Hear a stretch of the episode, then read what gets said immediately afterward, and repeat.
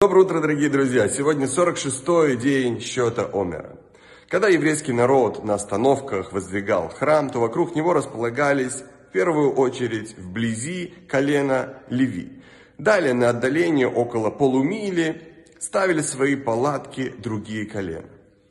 Рядом с колена Леви, с колена Маше находились колена Звулона, Югуды и Исахара. И известно, что их потомки стали великими знатоками Тора.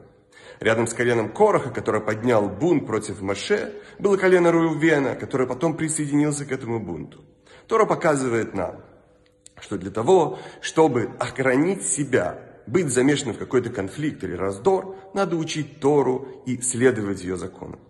А для того, чтобы сохранить и усилить свою связь с Богом, надо самим стараться избегать подобных конфликтов. Дорогие друзья, прекрасного дня, замечательного настроения, мира и согласия.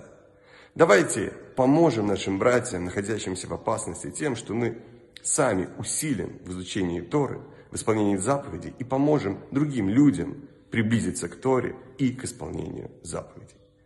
Прекрасного дня!